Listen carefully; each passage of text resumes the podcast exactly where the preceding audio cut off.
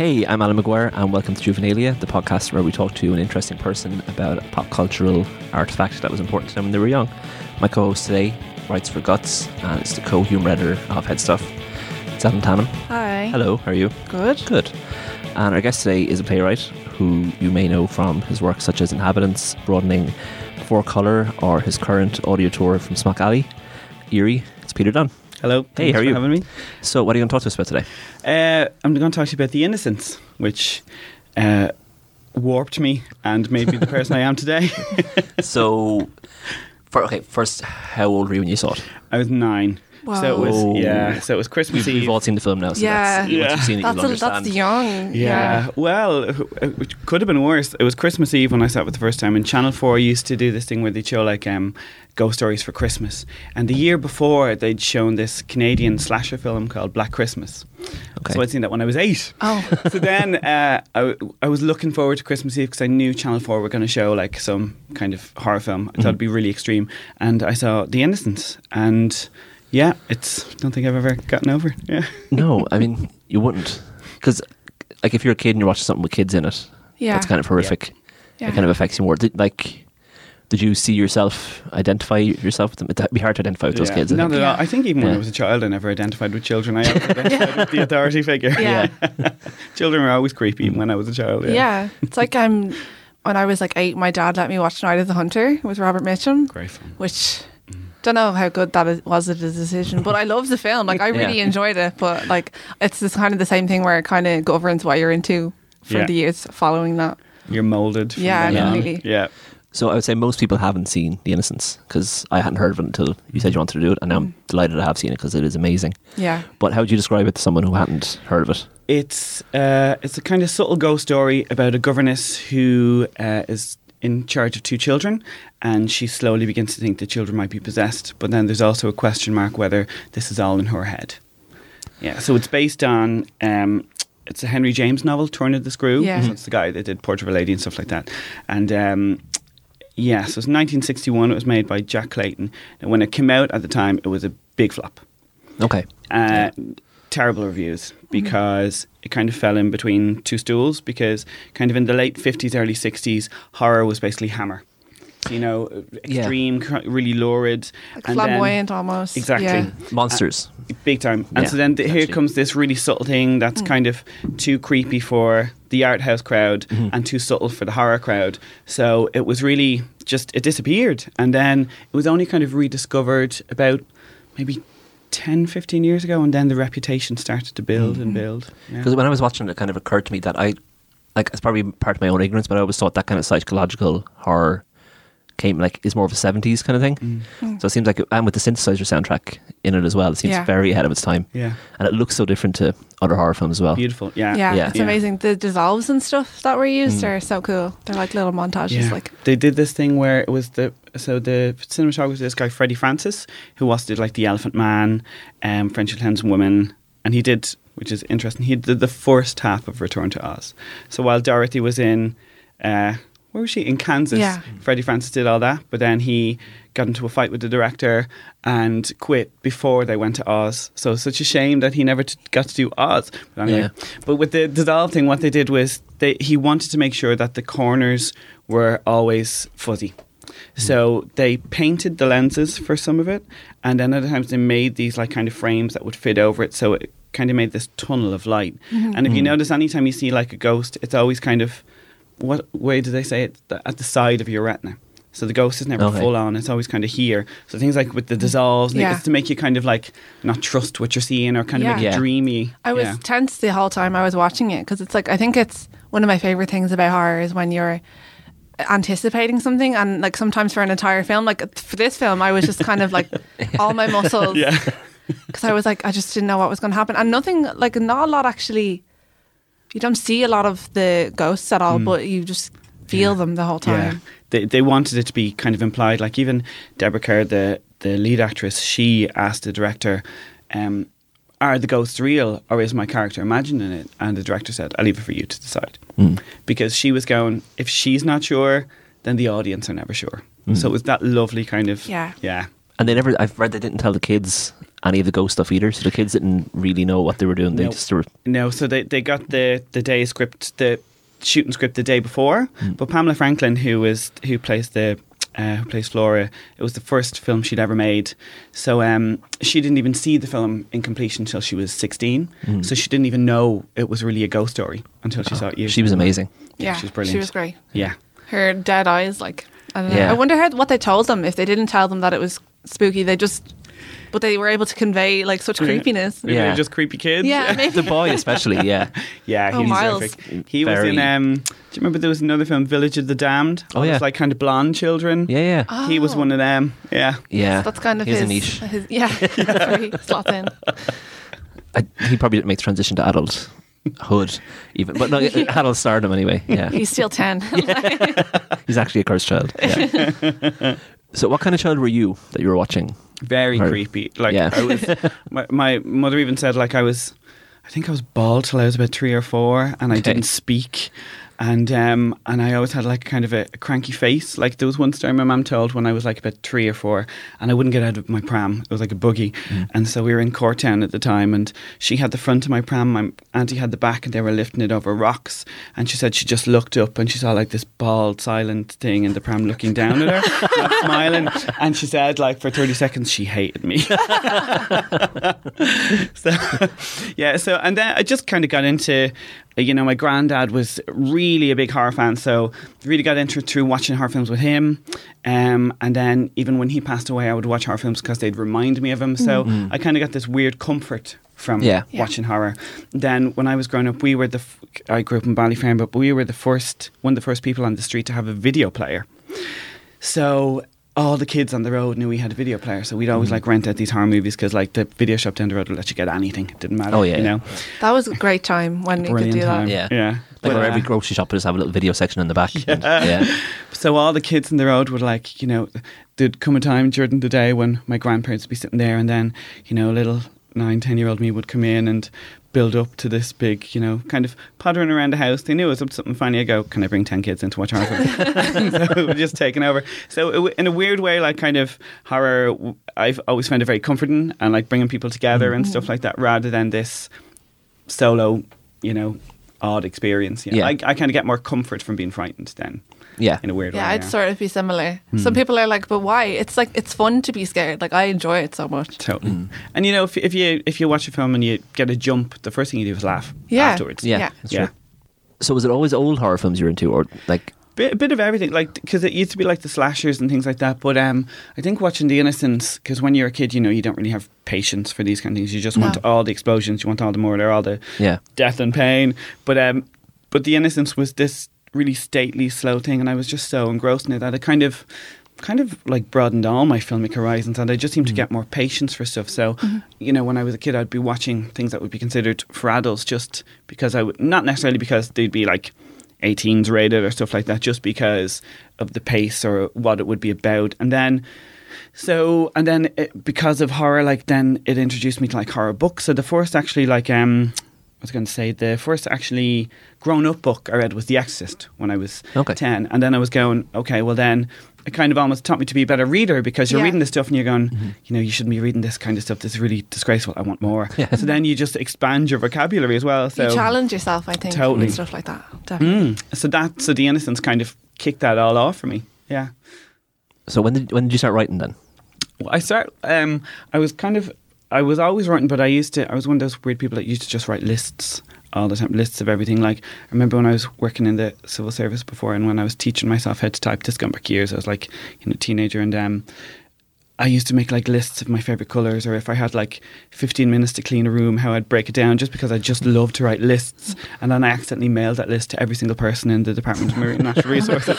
yeah. but it started off with lists, and then just kind of short stories, and then from and then I kind of and uh, I joined Dublin Youth Theatre and wrote a couple of plays there. But then, you know, when I left there, just kind of got into the real world and normal jobs and things like that. And one of my friends, um, Georgine McKevitt, she's an actress, and she had made a play that was in the Fringe Festival. And so it was the end of the Fringe Festival, and it was kind of like an after party. And two of us were really drunk on a couch somewhere like four or five in the morning. And she just said, Why don't you write anymore? And I said, Oh, God, those days are gone, you know.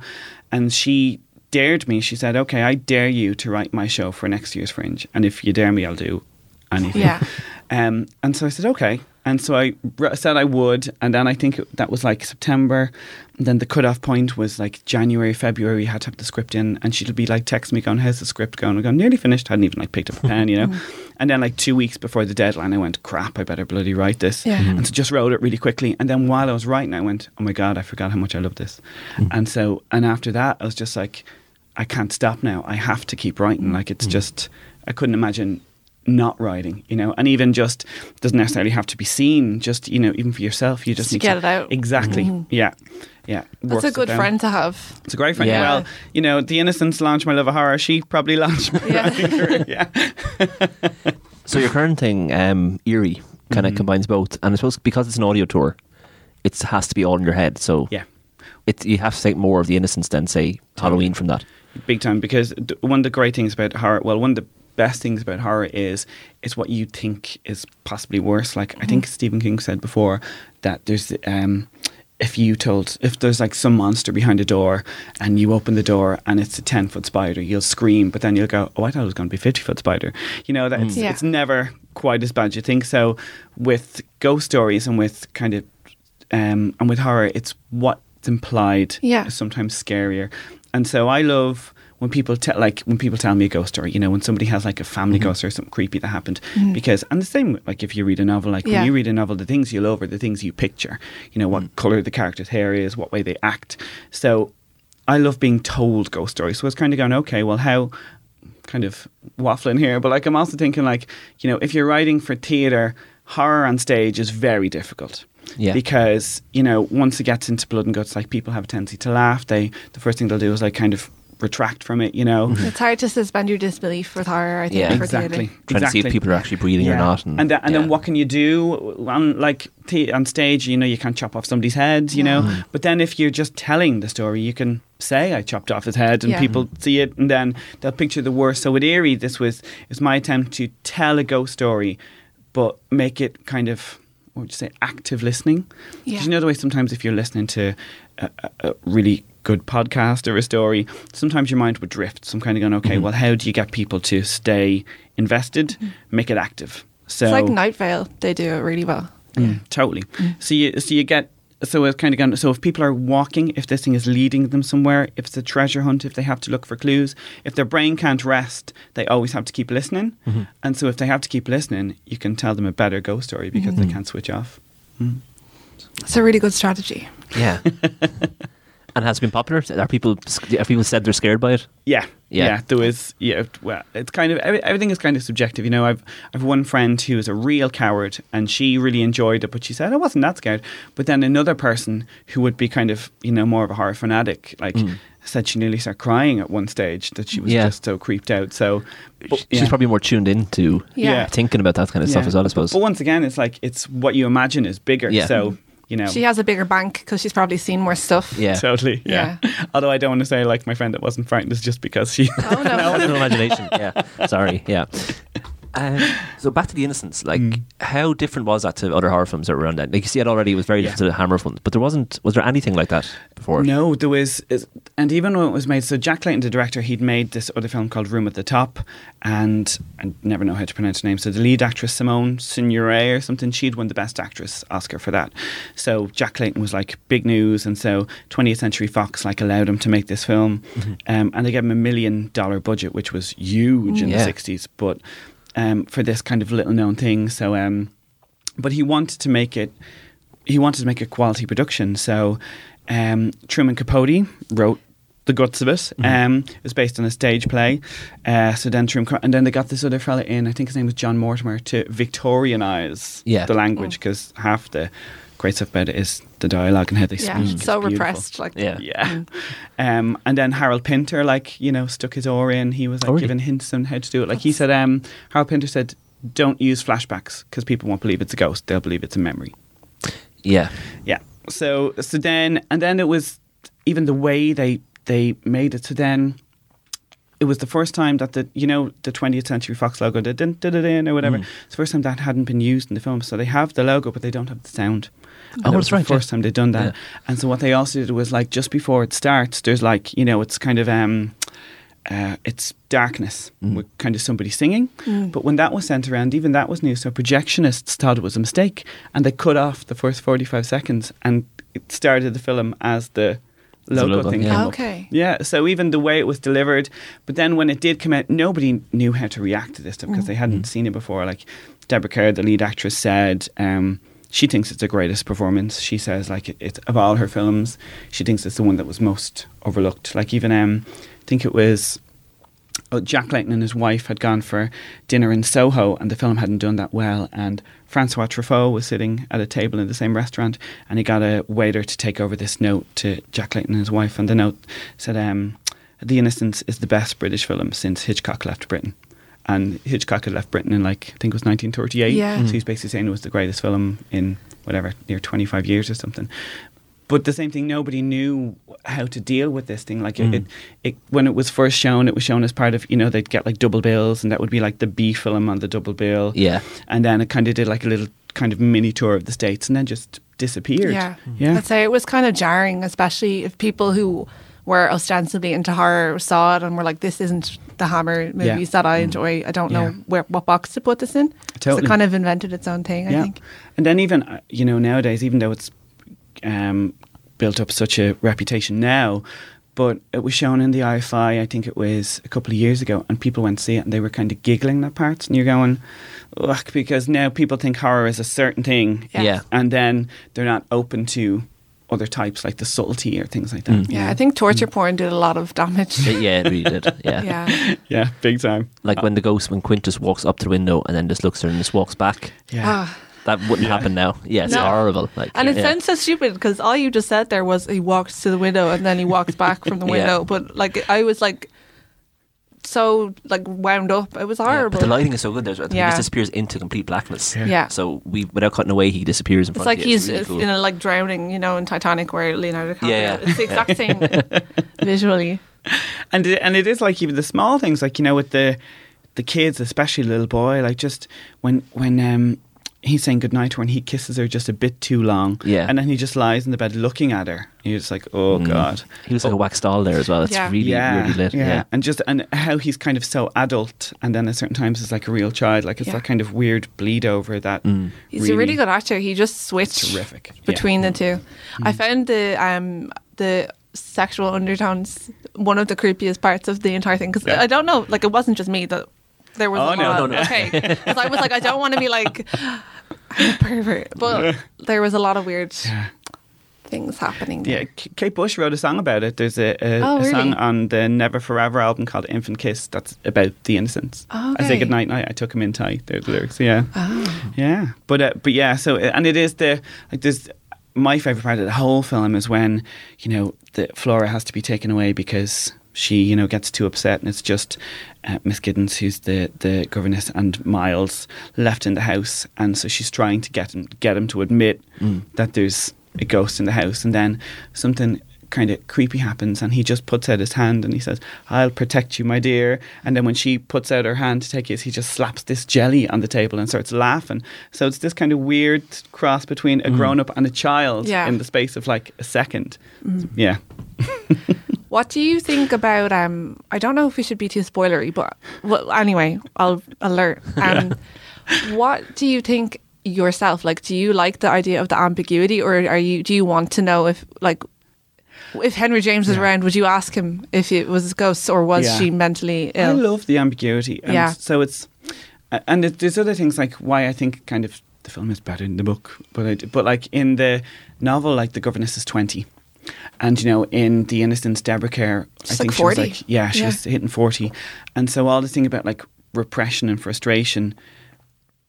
There's definitely an indication that something yeah, happened and before. so- yeah. Yeah. Yeah, In the and- first scene, you could sense something like with the immediately uncle, and then later on when like she gets the letter and, and Flora goes, oh the letters, she said the letters from your uncle, and the little girl goes, God, your face lit up, you know, Mm-hmm. and so there's this kind of sexual repression thing going on that you know she's a vicar's daughter, she's late thirties, that is it just that she's repressed or Yeah. are there actually ghosts? Because then even with the other housekeeper, Mrs. Grose, like even when these things happen, she's and the other housekeeper's going, Where are you getting these ideas from? You know? Yeah. She's like really incredulous. She's like, she's also really um, not bad at keeping secrets. she's always like, everything. I'm not gonna, I can't talk about this right now, except for I'll tell you everything. but you know, you need but to it's have oh, but even the kind of like imp- the way it's implied that it kind of because they don't say it out straight, it's even dirtier. Like when she's talking about the relationship between Peter Quint, who was the old. I don't. Was he the master? What, was he? Valet The- or something. Yeah, Yeah. and then Miss Jessel, who was the old governess, and she said, um, "Oh, the way they carried on with each other, like I saw some things that were like, you know, really disturbing, or I'm ashamed." And she's gone, "Like what?" And then she says, um, "Oh, I saw rooms used by daylight as if they were dark woods." You kind of go, oh, you know what they were doing in that room. Yeah. But you know, it's kind of still even the, it's more repression that they Yeah. can't just say it out straight. They'll just hint around it. real all time. Victorian. Yeah. Yeah. and it's kind of weird that like she thinks there's this like boyfriend girlfriend relationship possessing this brother and sister Mm. and it's this really weird Yeah. incest Yeah. abuse kind of vibe we were kind of talking about a bit last night Yeah. that there was was there a hint that maybe Quint and Miss Jessel did something to the kids as well The, uh, the, I because sensed that, there is yeah. something that you know because even the Miss Grose, the other housekeeper, doesn't know how much the kids saw. Yeah. Yeah, but says and that they were followed them together, around the house. and they're always like whispering in each other's Yeah. ears and stuff like that. So, and the kids are kind of like even when, even when like the when Miles kind of kisses Miss Giddens a bit too long, you're going. Is it because he's possessed? Is it something that he saw? Yeah. Mm. Or is it just a kid messing? You know, and it's all these kind of, oh, you're not mm. sure. Yeah. So unsettling. yeah But all that, it's that thing of like, you know, there's something rotten underneath. Like, you know, there's a part with the, the Cupid statue in the garden next to all a beetle just crawls oh, out Oh, of yeah. its mouth. And That was my favorite shot. I think. yeah. Mm. And even when she walks into the house for the first time and she touches the roses and the petals just fall off on the mm. table, like everything is decaying. Like there's this, there's this sense of everything's grand, but then there's something rotten underneath. And even like the butterfly caught with the spider eating Yeah. and stuff like that. it's that. all artifice, kind of. Yeah. Yeah. yeah. that was all Truman Capote I read actually he put loads of stuff like that in it but Yeah. I think the re- the Victorian rewrite as we put it kind of Yeah. took some of that out in favour of more dialogue Yeah. yeah But um, but he Truman Capote wrote it while he was in the midst of In Cold Blood, so you know, there's a bit of light relief Yeah. yeah, Just a quick break. a day off. what horror? What's your favorite type of horror? Is it this type of like subtle horror, I or kind of go can for you? I kind of go for but like the, the Innocents is my favorite. horror Is it your favorite then film? One of two. Okay. There's a battle between that and an Alfred Hitchcock film called Marnie, Okay. Okay. um, that I also saw when I was about eight or nine, and it's about like a frigid kleptomaniac. So I probably shouldn't be watching it then. But I even, uh, but like, um, so those two films, and then you know I even um, met Tippi Hedren a couple of years ago. They did like um, Oh, really? it was the 50th anniversary of The Birds Mm. in Bodega Bay, the town where they filmed it. And um, so she has a lion sanctuary. So they were doing like this one off event, like this kind of black tie dinner with her there where Yeah. they'd show the birds and um, in the location. And then she'd speak. So I met her there. So, um, but between, so it's between Marnie and The Innocents. Hmm. Kind of fluctuates. Probably more Marnie, but like Innocents is my favorite horror film. But then apart from that, Rosemary's Baby, I love Yeah. terrific. Night of the Demon, um, an old, another black and white British film. But then I, then I at the other end love really extreme stuff like Switchblade Romance, you know, Martyrs, some of the kind of hardcore torture porn as, as it would be called. Like I love that kind of stuff as well. Yeah. So it's kind of all encompassing. Yeah. Oh, have you seen any horror films in the last like maybe twenty or Hmm. thirty years that have had similar atmospheres to this? Well, uh, borrowed from it, maybe. Mm, uh, the others, an awful lot of people say is, uh, you know, would be influenced by it. Um, another brilliant film. Um, uh, the Innocent. Then there's there's there there've been lots of remakes of the Innocents, but it's remade as Turn of the Screw. You know, there's I think there was one. Was the one with Patsy Kensit in it? I'm not sure. Oh, really? I think so. Maybe get no. I think so. Um, uh, but the but the difficult thing is now because because of the others and because the Innocents I think was kind of rediscovered through the others. Now it's everything seems like a rip off now. If if you did kind of get influenced by that, people go, oh, that's from that, that's from Yeah. that. Yeah. And you know, horror does kind of like repeat itself an awful lot, but it's Mm-hmm. you know, you kind of don't mess with the classics unless you're doing a remake, and then you really just destroy the classics. Yeah.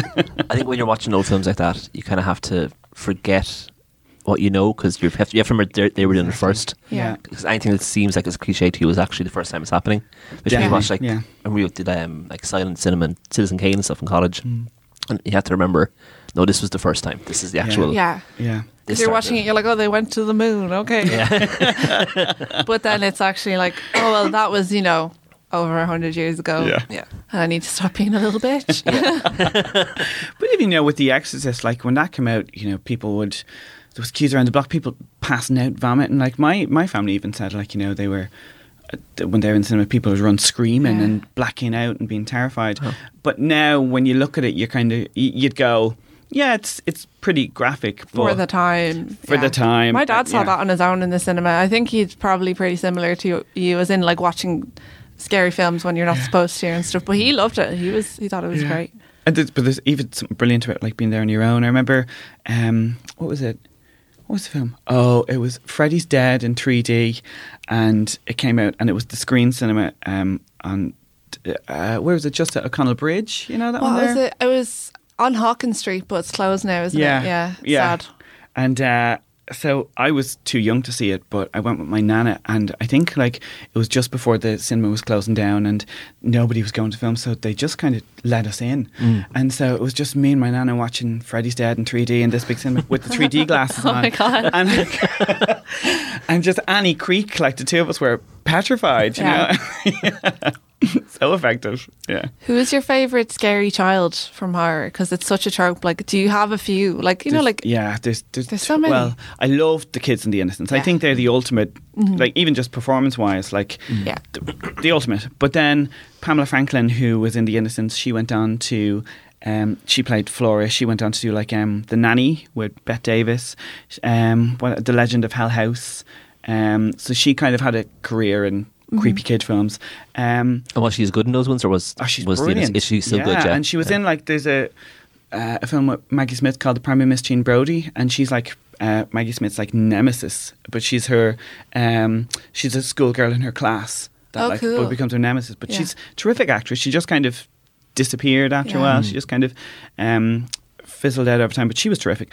Uh, other creepy kids. Um, Gosh, well, the kid from The Omen, of course. You just have to. Yeah. But the same thing, he was he's probably cast because he looked weird. He didn't do much. No. You know what I mean? and then you're like, that's kind of is that bad? I don't know. And, yeah, and then there's stuff that you know that maybe the film wasn't as good, but the kids were great. You know, the uh, Orphan. It's about five years old. Like that little girl was terrific. That was a really. really kind of disturbing. Durban went a bit too far at times, which Yeah. I I, kind of too. liked. But um, it kind of had some similar weird incesty vibe things Yeah. because it was. Yeah, if you know the movie, you'll know yeah, why. yeah. But she was amazing. Like, Yeah. I think she was like eleven or something when Yeah. she did that. And then um, the Babadook, which I actually hated. I haven't seen it. I haven't seen it either. Hated. I only know And it the was- mess around sketch. Yeah, That's all but I they, know. they were going Yeah. like, you know, this is the best horror film of the last whatever years. Mm. And so I went to see it and I was almost brokenhearted leaving because I Really? hated it. But the kid and that is terrific Yeah. too. But yeah, What did you hate about it? it wasn't scary whatsoever. I heard Not that even from people too. slightly. Yeah. Yeah. I think as well, it's because you see. Yeah, You and, see what and you know. I'm kind of, even though I've seen a lot, I do still get frightened. Like I think if you if you're a real horror fan, you, you shouldn't kind of sit there down and go, okay, scare me. You should mm. try and get into it. Like you know, you'll sometimes you'll watch a crappy film and I'll be putting my hands up my eyes, going, oh god, why am I watching this? You know, mm. and then you'll get the fright or whatever. But I just thought the Babadook, so I was open to it, but I just thought it was. Awful. I, I thought the lead actress, even though people are saying she's amazing, I thought she was a bit hammy. I thought then the the revelation of what it all means, you know, was I was going, oh, is that it? You know, but It's kind of left a bit deflated. yeah, What did you make of like the found footage trend? 'Cause, some like- of it really works. Yeah, it's like the opposite of the Innocents. Yeah. Totally. Yeah. I, I kind of think they are like, you know, when they're just looking for any excuse to put it in, like the stuff that you're going, did you need it? Like even just the new Blair Witch, you were going, did you need that to be found footage? Did it actually add Yeah. anything to it? Um, uh, I think, that, yeah, when the Blair Witch first came out, you know, it was phenomenon. Um, That scared me so much. Yeah. I'm terrified of that film. And some people don't find it scary. I think it's a certain type of thing that people aren't or are scared of. Like, it's the way some people are fine with gore Mm. and won't watch something like The Blair Witch. It's, it's really weird to see what people are okay with. Mm. Yeah, and even just in that, it's strange what people are afraid of. Um, one of the things was like in The Exorcist, most people said the most frightening thing was when she gets the spinal tap in hospital rather than her being possessed. That seemed to be the bit that Mm. Like freaked the body people horror out. element. Yeah. That's what that's what freaks me out. Body Really? horror. Yeah. Yeah. Yeah, yeah. Actually, same. Yeah, I'm Mm. creeped out. I just remembered it's not even a horror film, but um, there's the body horror and Black Swan. Really freaked me Oh out. yeah, Um, Yeah. Hor- Black Swan's Yeah. a horror film, I think. Oh, it is totally. Yeah. Yeah. Totally. Yeah. Yeah. It's uh, you know when kind of when a horror film is successful, people kind of go, "Oh, it's a, it's a dark thriller," because Yeah. horror is a dirty word. You know, you can't say this. They think is, it's tacky. Like exactly, yeah. but like Black Swan is a horror film. It's as mad as a box of frogs. Like it's Yeah, terrific. it is actually similar Yeah. enough to the Innocents in that it's super stylized. Yeah. and that you Yeah. can't, you're not really sure, but it lets it kind of. So people can say it's not horror, but it, it definitely, definitely is. It is. Yeah. I like that more because I love when it's like you don't know if it's scary because it's some sort of outside supernatural force or whether it's scary because it's your mind not un- being under your own Yeah. control anymore. yeah. Totally. That like juxtaposition is scary to me. So I love films like The Innocents and stuff like that where Mm. Yeah. you're just like, I don't know which is scarier, you know. Yeah. but and even with just with people like you know, um, David Lynch, it's you know it mightn't be a horror film, but they're terrifying. Like some of Mulholland Drive and Inland Oh, yeah. Empire, Yeah. just terrifying. Twin Peaks is horrible. Yeah. And it's so weird because it's like so much weird, like surreal comedy, and then like Laura Palmer's head in a plastic bag. So Yeah. I remember I saw uh, Mulholland Drive in college. I'd seen it before, but I went to see the like the screening of it in college just to see how people would react to the ending of it. This one because I was a dick, and people were really angry at the end of it, like super pissed off yeah, that there was no explanation given of it, and just kind of because it gets so weird and horrible at the end because it's been naturalistic but off the whole way through, yeah, and then just tiny people start coming out of walls at the end, and then it ends, and that's it. yeah. So it's an odd one. People get really angry at Lynch, Yeah. yeah, you know, just generally. but there is a thing of like you know, it, if you tell people too much, it ruins it. But then if you don't explain it, it's you know, like even with with the end of the Birds, it ends as they drive off in the Yeah, car. but. They're still surrounded by boards. But in the original screenplay, um, there was a. A whole scene where they drive across the Golden Gate Bridge and they're attacked by birds, and then they get into the city and you see like birds destroying the place and the army coming out. But they just said no, just Yeah. have it end here. And but but you know, but my mum would now if she sees a film that's unsatisfying, she'll go, "Oh, it's a real bird's ending, isn't it?" That- yeah, she always remembered that she was Yeah. massively annoyed. Actually, my wife hates when uh, books in particular don't have a proper ending. If I say if I recommend something to her, she's like, "Does it actually end?" I'm like, "Well, no." Yeah. She'll go, "I'm not reading. I've so." had to make myself um, train myself to not be annoyed at that. Like over the last few years, because I used to be really like I loved a good story that like t- was tied in a bow at the end. Yeah. Um, but I've started to kind of realize why things like that opposite of that are good. Yeah, but there was one like I remember reading um, what's it, The Little Friend, Donna Tartt. Oh, that yeah, really annoyed me actually. Oh my God. Yeah. no, But the whole thing is about like trying to solve this murder, and then you're getting down to the last few pages, and you're Yeah. going, "They want to hurry up if they're going to say Yeah, more than this person." you Yeah, come on. And then Yeah. when it didn't, like I was lying about it with somewhere, and I just I had to restrain myself, just throwing the bloody thing at. the- I, I nearly did mother. as well. Yeah. I actually, I think I just put it somewhere in my room where I couldn't see it because I was really pissed off at it. It's like when I threw American Psycho in the bin when I read it because it scared me. I was like, I don't want this in my house. Like in Friends when he puts the Shining in the freezer. Yeah, genuinely. Yeah, but it, it- and then it kind of yeah, but then the way you were saying with American Psycho, I remember when I read Last Exit to Brooklyn, and the first thing I did when I finished it was threw it in the bin because I was going, God, I don't want my little brothers and sisters reading this because it's quite Yeah. a few. So then I'm kind of a hypocrite in a way that like things that I would have watched when I was a kid, I'm kind of going, mm, was it okay for them? Although I did show them horror films. Like I remember I was babysitting once, and so. I have four younger brothers, and uh, uh, so the younger brother and sister were in the house, and then the cousins were coming over and things like that. So, but my younger brothers and sisters were used to seeing horror films when I was babysitting. Yeah. And then two of the cousins came over, and uh, we watched The Shining. And so I think it was a week later, and my aunt said, "I don't know what you did." She said, "But your cousins haven't been right since." But Oh, because no. because the rest of us were so desensitized, Yeah. Yeah. kind of You're like, this is just a weekend.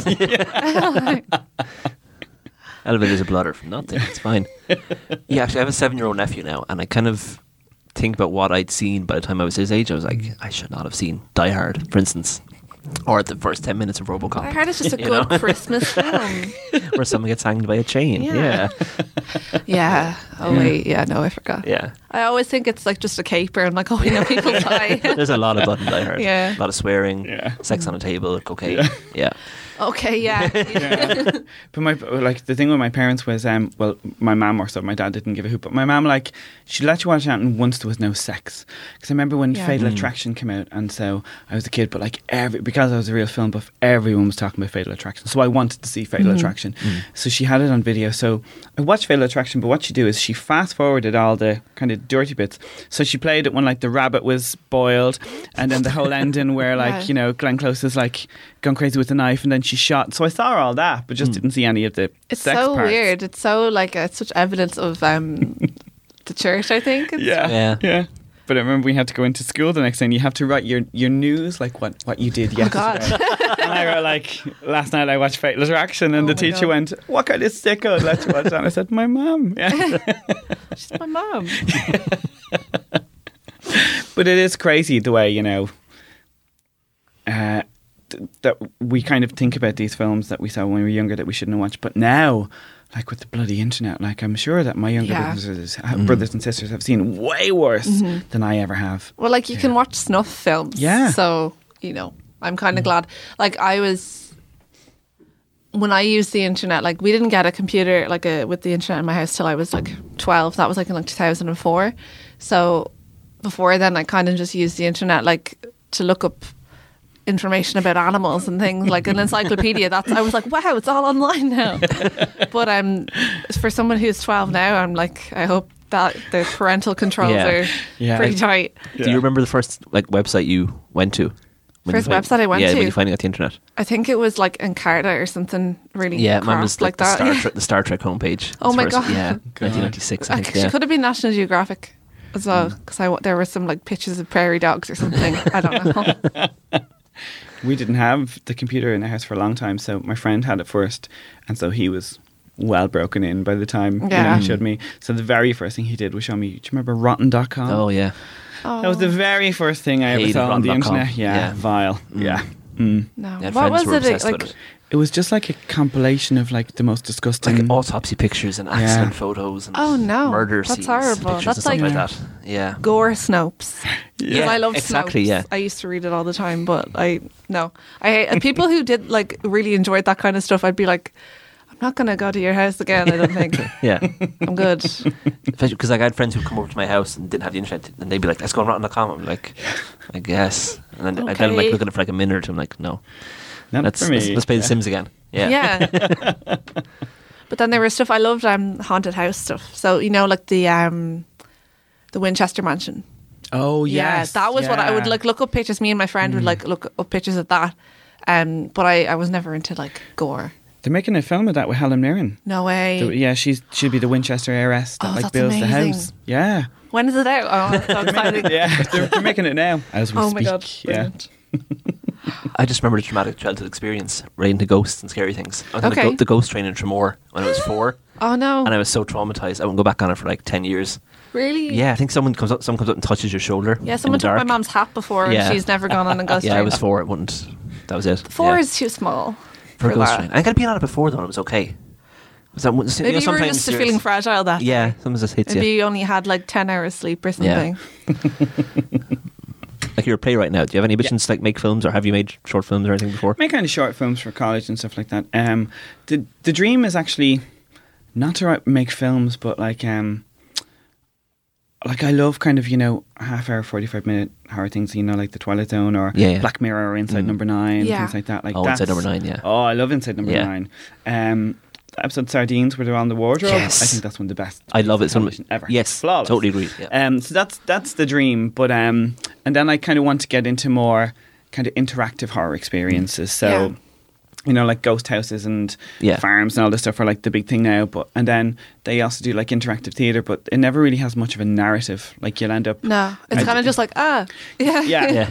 But and then the the interactive theater like P- Punchdrunk do it and a few other people do it, but like you kind of you followed these people around, but the fact that you're there makes excuse me the fact that you're there makes no difference that Mm. it's going to Yeah. continue anyway. I would like to do something where You're involved. you're involved, Yeah. and the fact that you're there changes the Oh, cool. narrative, and you have to become involved in games and stuff like that. That's sort of like thing now. choose your own adventure or LARPing, but scary. Choose choose your own. I love to choose your own. Yeah, adventure. no, like the Goosebumps books. Yeah. Oh, like I had all of them pretty much. I tend to just die in a cave, drowning a lot in those. No matter, I think there was famous five ones, and you'd always end up drowning in a cave, no matter I what. used to I used Yeah. to That's cheat. I pretty used to like Yeah. look for the the ending that I wanted the most, and Yeah. then work my way backwards. Oh, same. I, I did them all. I'd be like, okay, Yeah. 32. Let's see, Yeah. How do I 34. to- yeah. okay. Actually, do you, uh, you know Ryan North who does dinosaur comics? Yeah. He did a Choose Your Own Adventure Hamlet a couple of years ago, Oh wow. and as part of the Kickstarter Brilliant. gifts for it, there was a bookmark with four sections on it, yeah. so you could go back if you messed up. Oh my God. Four different places in the story. That's so Deadly. handy. yeah, That's deadly. very good idea. So a specific Choose Your Own Adventure bookmark. Yeah. yeah. That'd be really cool to yeah, do the more horror so, stuff. so I did I did um so I did like this big research thing last year, like horror research. Um Arts Council the Arts Council actually paid for me to do this stuff, which is the really frightening thing. But um That's amazing. so Yeah, I really did cool. like lots of uh research into I like um interviewed children about where their fears come from, interviewed um child psychologists to see what they thought. Okay. Um what else? Like um interviewed people whose job it was to frighten other people and what kind of kick you get from Yeah. that. And then I tried to like see what's the difference between when you know like endurance is entertainment. Yeah. So how much you can push yourself and what a kick you get out of that. Um and then, so with the immersive, like, did lots of horror theatre, but then I also kind of did this questionnaire thing about immersive horror and asking people what would be their cut-off points, when would they do it, and so it's really interesting because some people said um, if it was anything involving religion, they'd be out. Yeah. Um, Really, really. yeah. Uh, Religion's kind of creepy. Like, Yeah. as in, like, all the stuff, like churches at night. But the in terms statues. of no, I'm out. I'm not going to take part in this. yeah. Yeah. Well, well, then one of the because the one of the child psychologists I was speaking to was an American woman. She was saying that um, because I was going how this how this kind of theory came about. I, I was at a, a wedding and I was talking to somebody and um, it was a wedding in Galway and they had a, I can't even quite remember what it was. They had a superstition in Galway that we didn't have in Dublin and I was going, God, isn't it mad that like you'd have a different fear just when you're a few kind of counties Yeah. away or whatever. So I was talking to this psychologist and I was talking to her about that and um, she was going, well, you know. Um, her theory was she works with children so her theory was there's two there's two um, ways of thinking about it one is that you're born with certain fears that help you evolve and then the other one is that you learn everything from your parents and her theory was because she worked with children you learn everything from your parents all your fears are projected onto you you're not born with any of it I'd say that's true. yeah. Yeah. So then, you know, it's then your fears will be localized. What is everyone in your area afraid of? It's know, like there's she- urban legends that are from like different parts of Dublin have different variations Yeah. of Exactly. certain things. Yeah. There was a documentary. Um, I think a Limerick filmmaker went to Limerick Primary School and got all the kids to tell her their their ghost stories. Oh my so it was, it was God. about like banshees beheading people in the handball alley in the school and stuff. deadly. It's Yeah. really really good. But they're all just telling it in their own voices. It's Yeah. really cool. Cool. Yeah. You know the research you did. What Mm. did you find interesting from what the kids said? Like what did what were their fears? Mm. Yeah, Like, well, one of them, because when you when you interview kids, their, their parent always has to be present. It's part Yeah. of the you know rules. But uh, Yeah. so the parent would be kind of sitting in the background, and you're talking to the kid, and you know when when you're talking to kids, like you know the, the way it is after a while, you, you're just kind of talking to them. After a while, they forget that their parent is there, and then you kind of surreptitiously get into the interview, if you will, you know, but still talking about other stuff. And so one of the things I asked them is, what what do you think your parents are afraid of? And just out of and all the kids were talking about like money, money, money, and this is stuff that they would have heard. But then one little girl said, um, uh, she thought her mother would be afraid that when her and her little brother grew up, they wouldn't have time for her. oh, Uh-huh. And I just kind of like gave a little side eye, and the mother looked stricken because she didn't even realize this is something Yeah. that she'd that been she'd been projecting. yeah. So it's so it was the kind of because every single child I interviewed said they're afraid of spiders. Every single one. And then I was going, are they actually afraid of spiders, or do they feel like that's what you say when you ask what you're afraid of? Yeah. Yeah. It's like Yeah. when you go to confession and you're like, oh, I had a fight with my brother when you don't Exactly know what what, said every else to time, say. yeah. Yeah. So, but the, so even so, the the things that kids were afraid of were kind of all pretty similar. Yeah. But it was when you asked what their but and then the weird thing was like when I asked what their parents were afraid of was also similar. It was like growing up, loneliness, money, things like that. So Yeah. I was, hmm. I was going, God, you don't think that as we're as I'm repeating myself, you don't think you've projected that onto your child. Mm. No. That that was the really interesting thing that I found. Yeah. in. yeah. I'm trying to think. I'm like, where did I get all my Yeah. things that I'm afraid of? I know I was very wary of punks and punk music. 'cause My, my parents really didn't like punks. Oh my god. Yeah. No, my mom didn't like punks because she went to a Stiff Little Fingers concert and they spat at her. Oh. And I know that that's like punk, but she was like not impressed at all. she was like, I really like their music, but it was just very terrible manners, which is fair enough. Like, Did you find what the kids told you kind of synced up with what the child, uh, child psychologists, child psychologists were saying? Yeah, um, that that it was very localized. So another thing the child psychologist was saying. Um, so she was saying, for instance, yeah, it's what you've learned. So sh the psychologist was saying that you know if you go to I don't know which pole it is that has polar bears. Is it north side? I don't North. know. North, North. But she was going. You know, if you lived in the North Pole, you're going to have a fear of polar bears because you know mm. they're vicious. But like here, we're not afraid of polar bears. So and it, it's what you're surrounded by, and then and then the other thing she was saying is depending on what parts you go in the world. Religion is bigger because you know the phrase like they're- they'll actually like have the fear of God, like Yeah, they're they're terrified of devout, the like- Yeah. Exactly. So more devout countries would have massive fear of religion, Mm-hmm. like and but then she was saying because because the internet, because like you know, uh, no one's that far away. You know, you can Skype them, ring them, stuff like that. That fears are kind of becoming more universal because nothing is out of reach. Like even you know the J horror stuff, like J- Japan, like Yeah, yeah. we Yeah. would have seen an awful lot of them. So then we kind of would know what. Japanese people would Yeah. think would consist Yeah. of a, a horror film would consist of. So I we're, definitely have we're more of a fear of wells than I did before The Ring. oh yeah, me too. Yeah.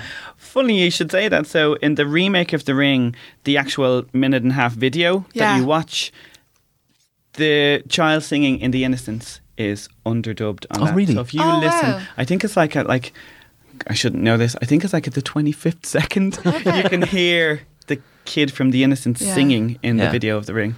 That's like one of those films, um, th- like the remake with Naomi Watts. That everyone, I remember I was in like first or second year in secondary school, and everyone was talking about it because everyone had seen it, and it was like every, we were all too young to have seen it. Yeah. It's like when you'd go to like sleepovers or do stuff with your friends, and one of the first things me and my friend Michelle used to do would go go to Xtra-vision and get scary films, and we'd watch them. Well, I'd watch them, and she'd just be like hiding in her face.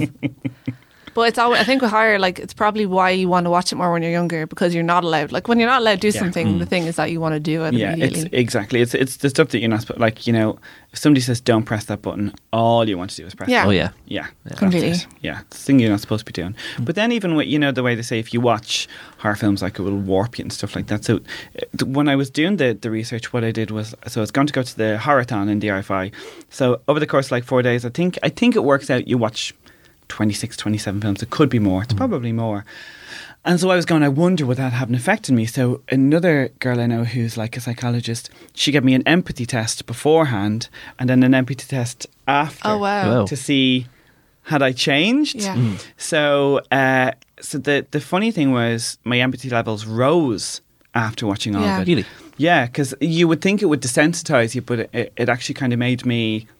I don't know. She said even if you even if you're like a little bit angrier at the end of it, that's better. Yeah. Rather than feeling nothing. you I suppose as well, like if you were a person who would be warped in a negative way and might carry stuff out with people, your empathy levels in the first place, you might just be like have psych- psychopathy. You know, like so you it might be that most people who are like neurotypical will have higher empathy levels, but then if you're already um, atypical.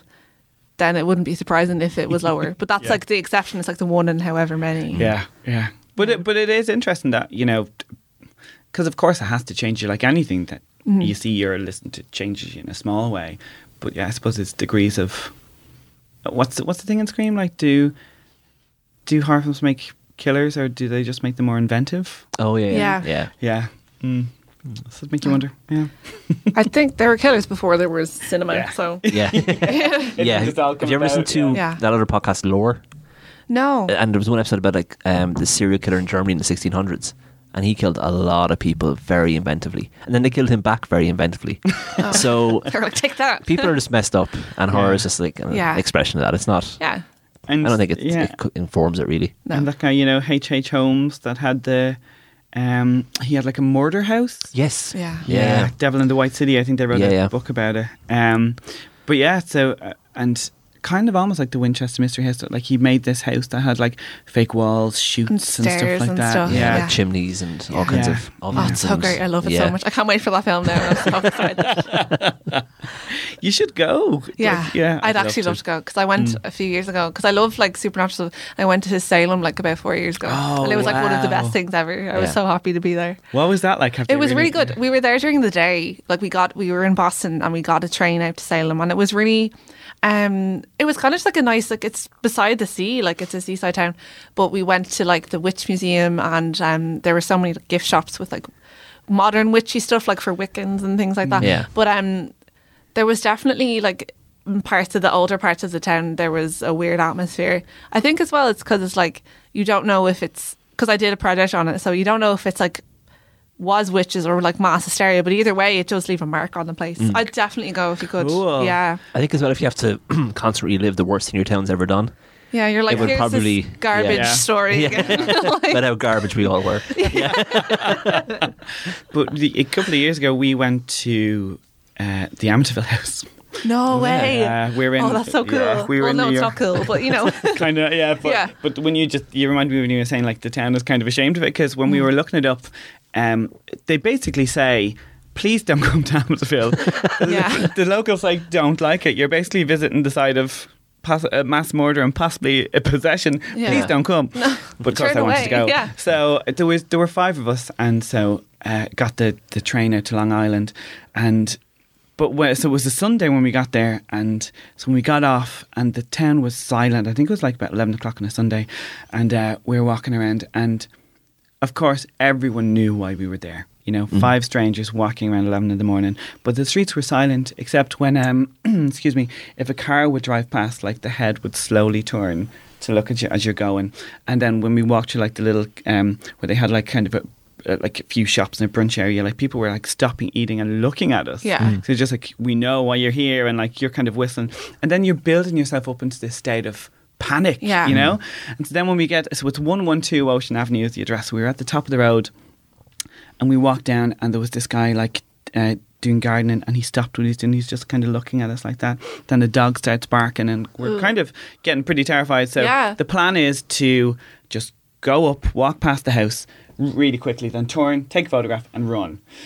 Now, th- this uh, this is going to sound like untrue, but it's true, and Okay. you'll, you'll hear it go. So, so I'm in the, the lead. So I kind of t- walk up, and I turn to come back, and then uh, friend Shannon Ryan, she's she lives in New York, but she just said, "What's that behind you?" And I went, "Oh," and I turned around, and this was when did we go? It was like August. Was it August?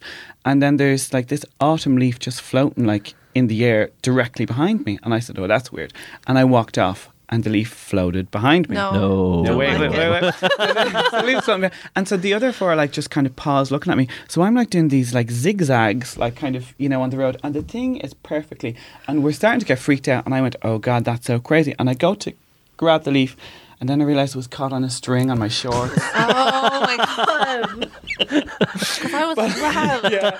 But like we're trying to be inconspicuous and there's four people like staring at me as I'm doing zigzags on the road. but then we were walking off and uh, uh, we're, when we were walking off, like I, my boyfriend was there, and I was saying to him, um, "So what did you think when you know you thought I was like possessed or or something?" And he was going, uh, he said he was just going, "Oh, for God's sake," he said, "because I knew you would have wished that on yourself." Yeah, being like that would be dead. yeah. yeah. But then even when we were leaving, even though we are trying to be conspic- inconspicuous and then we are the most conspicuous people of all time, Mm. but even when we were leaving, a car pulled up and just two people got out. One of them stood in front of the house taking photographs and, and then the other person replaced them. So you're kind of going, and people live in in a, the Amityville house and you're going, it People must live be, in it. People live there, but it must be a nightmare Yeah. to live Yeah. there. That'd be really yeah. annoying. Mm. So then you were kind of, kind of going, oh, I understand why the locals are bloody Yeah. sick Yeah, of us. Yeah. Here it is, like, you know, 11 o'clock Sunday morning already, like, there was five of us and then the other, like, seven people Yeah. are here at 11 o'clock on a And Sunday they morning. see you and they're reminded of what happened. They're Yeah. Yeah. like, you're not. Oh, Yeah. Yeah. But, but what the funny the the girl the my friend Jenny who gave me the empathy test she lives in Bram Stoker's house no in way. Clontarf like That's uh, unreal. so it's kind of uh it's where like you it's not even like you can't she can't kind of do construction or stuff like that but like the house is beautiful inside but like she was saying you know around Halloween and things like that she literally see like you know school children down the end of her garden sketching her house. And, you know, Oh my god, that's kind of cool though. Yeah. Like if Yeah. it's something like that, like if it, not a murder house, but if it's like Yeah. where like a someone who wrote such like an iconic book Yeah. was, Mm. Yeah. I'd love to see. I'd be like, you like scary things too, children. Come in, like, or maybe not. I don't know how well that would look. Before we finish up, I want to go back to something you said a minute ago, Alan, where you said about Salem, you didn't know if it, you weren't sure if it was witches or mass hysteria. So do you believe in like the supernatural and stuff? Um, it sounds real stupid because I know I'm a logical person and I know that like, but I think there's a part of me that um really enjoys the idea of a supernatural. Like I love Halloween. It's my I like it. It's my favorite holiday. I love um like reading the scary stories on Jezebel. The Yes. true the true stories. They Like scared the hell out I love terrifying myself. Um, and then there's a part of me as well that I think is connected to like that people that I know who have died, I would hate to think that that's just finished then. Mm-hmm. So there's a, I don't know what it is. I think I just have always been, I, I've always loved imagining things and kind of been reading a lot and finding creepy worldviews and stuff like that. And I always like was seeking out horror and scary things. So I don't know if it's like a hobby or if it's actually something that I believe in. I would love to, like, I would go on a ghost hunt, put it that way, like for the laugh. Like, oh, then I'd also probably shit myself. yeah. and what about you, Peter? I say I want. Yeah, I want to more. believe. I want. Yeah, X Files. But um, because there'd be things like you know we did we did like a Ouija board before that worked. Did you? know, I've never. I'm too scared. See, years like ago. that's your answer, Alan. If I'm, Yeah. I'm too scared to do a Ouija board. So yeah, I do probably believe in something. But uh, there was a few of us. We'd went to. I think two of us had gone to like a Bjork concert, and one of my friends lived. Frankly, lived. Um, she lived down kind of the side of the Phoenix Park, but like her back garden was basically the Liffey. And so when we come back from the gig, like there was kind of a party going on in the sitting room, but you had to go downstairs to the kitchen, and there were like three people uh, doing a Ouija board, and so we joined in, and we didn't think anything was happening. And then, like, it genuinely worked. Like, you could feel this thing pulling itself around. So, we were talking to this girl, Ali from Cornwall, who had been drunk at a party and fell off a balcony. Oh my but she didn't, but she was going, she didn't want her parents to think that she'd killed herself. She'd actually just fallen. Yeah. And so, but, uh, and we were talking for hours. And then as the sun was coming up, you could feel that like the, the glass that we all had our fingers on getting slower and slower and slower. So then we had to like take the glass and like smash it out the back garden to kind Yeah. of release it. Mm-hmm. But even kind of walking back from it because it turned into like kind of an all night party because we were up sitting doing a bloody Ouija board. But like on the walk back, one of my friends was just going, you know, nobody will ever believe that that actually worked. Yeah. But it did. It was like zooming around. So there's things like that, and so you know, I I wouldn't. I, I'm open to it, and you Mm. know, nobody's a skeptic at three o'clock in the morning when you're in a house and it starts creaking. No. Everyone believes in ghosts. Then Yeah. you know, um, it's just kind of the cold light of day that would make you think it wasn't. But I I would love if there were such thing as ghosts, Yeah. and so even though I don't quite believe at the minute, I'm open. Yeah. What about you, Alan? I, I don't think I do, but No. I was reading the Innocents Wikipedia page this morning, and it said the song from it was used in Derren Brown's stage show Svengali. Okay. And Svengali is an animatronic thing from like the 17th century, uh, like a creepy uh, boy doll with a stick and a basically a, like a, a giant Ouija board. It has letters on a board and it points to them. so he That got a girl cool. up and um, it tapped out a message to her. Yeah. She got, he got her to think of someone that was dead that was important to her. And he got and it tapped out a message to her and it was from her grandmother. It was something her grandmother said to her before she died. Oh, But it was a Derren Brown show, so it was obviously some artifice somewhere. Mm. yeah. But it was like, oh my god, yeah. there's something. And then the, the Jezebel, there's actually Jezebel stories are more likely to make me believe in anything else. Oh, I love them the so Jezebel much. stories are so scary. Yeah, like I was. there's no reason to believe they're true or false. It's Yeah. just, yeah. I was in had a temperature this Halloween, so I was in bed and I was like really annoyed because I couldn't get to do anything fun. But I was just reading the Jezebel stories over the weekend, and I, I was like kind of like feverish and just like it got dark, and I didn't realize. And then I was like, I need to go down and eat, but I'm scared to leave. But yeah, So to take it back to the Innocents to finish up, do you think believing and or not believing makes horror films like that scarier? Where because like if I'm watching kind of my default position is actually is imagining it. Whereas if you do believe, you're like, well, it could be because that. I always thing go for like it's real first. Yeah. and then, yeah, yeah. always. Um, uh, you know, the, the one that I suppose it could go either way because I think one of the scariest things is when you can't trust your own mind. You know, That's like and the scariest thing to it- me. yeah, and so if if it all if it is in your head, isn't that even scarier? Yeah. Mm. That it's almost a relief if it's a ghost outside. Kind of like this Shutter stuff to you. Island. Yeah, Yeah. You yeah. know, and you're like, that's like my nightmare situation. to me. Yeah. So it's it, it, it, it can go both ways. You Yeah. know, if you did believe it could be scary, but then if you didn't and it happened, well, isn't it scarier if you don't believe and it happens anyway? Yeah. Yeah. Yeah. That's that's It's like one. in a horror film, if life is ever like a horror film, I doubt, I never want to be the person who's like, I don't believe in this because you always die first. Yeah, totally. Mm. So I'd prefer to be the person who thinks it's ghosts the whole time and then kind of survives at the end, the final girl. You know. Yeah, Yeah. yeah, See, that's where you have a leg up. You get to be the final girl. We're dead. Yeah. Ah, just put on some wigs. it's the gender's weird anyway. Okay, I think we'll leave it there. Yeah. So thank you so much to Alan Tannum. and Thank thanks you. so much to Peter Dunn. Go see. Erie in Smock Alley. It's until November 30th. Yeah. And it's I'm going to go see it. Yeah. I heard it's supposed to be brilliant. Okay, thank you. Bye, everybody. Thank you very much. Bye.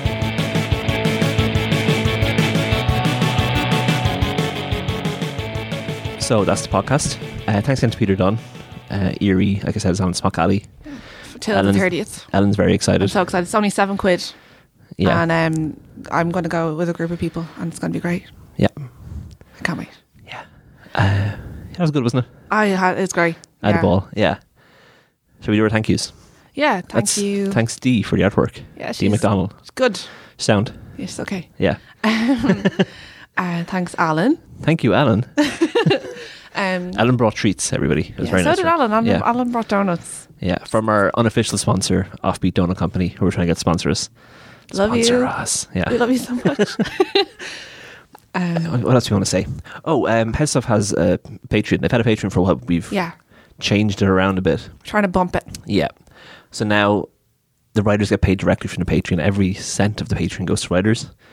I think that's a good idea. I think it's, it's a model it's worth trying. idea. Yeah. Mhm. So we're going to try that out and see how it works. Because people are writing and they're enjoying what they're writing, but now they're writing and they're getting cash money for it. Yeah. And but we'd like them to be able to get more cash money. Mhm. So if even even if you have like donate like two euro or something, A euro.